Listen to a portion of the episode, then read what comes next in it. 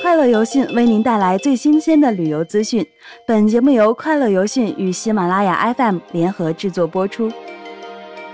山西运城带来古中国的风韵。十二月六日，山西运城在上海举办重大推荐会，运城市委书记王宇燕、市长王清县、政协主席柴林山等四大班子全部亲临上海，带来了高台花鼓、蒲剧、黑泥走秀等曲艺演出。还有绛州名砚、成泥砚、关公系列铜像、新绛木板年画、稷山罗店、民间剪纸等特色产品。你知道运城是一个什么地方吗？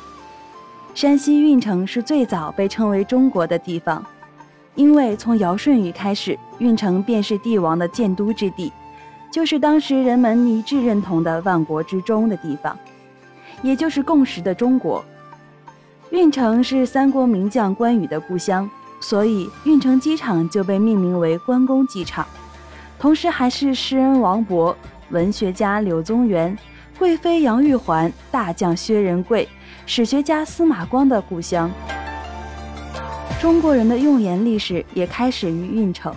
运城盐湖是我们祖先最早发现的盐湖。五千多年前，我们的祖先就在运城盐湖发现并开始使用食用盐。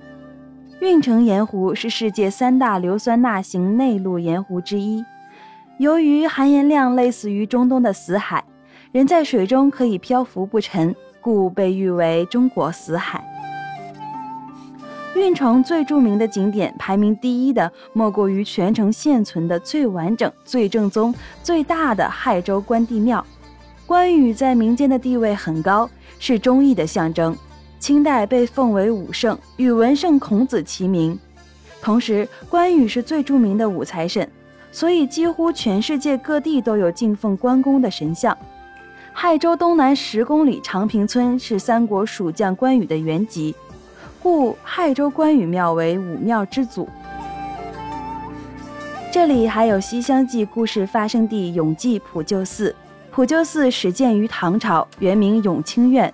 元代王实甫、崔莺莺代月西厢记中说的“红娘月下牵红线”，张生巧会崔莺莺的爱情故事，就是发生在普救寺内。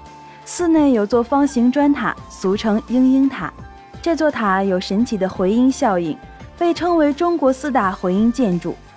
游客如果在塔内以石叩击，塔上会发出清脆悦耳的“咕呱咕呱”的蛤蟆叫声，非常神奇。当然，还有千古绝唱《登鹳雀楼》所写的《鹳雀楼》：“白日依山尽，黄河入海流。欲穷千里目，更上一层楼。”鹳雀楼与武昌的黄鹤楼、洞庭湖畔的岳阳楼、南昌的滕王阁齐名。被誉为我国古代四大名楼，只是历史上的鹳雀楼早已被援兵烧毁。如今复建的鹳雀楼是目前国内唯一一座采用唐代彩画艺术的仿唐建筑，完全修旧如旧。运城是中华文明的根，到运城才可以知道我们中国人是从何而来，如何发展。仅此一点，运城的旅游价值就足够大。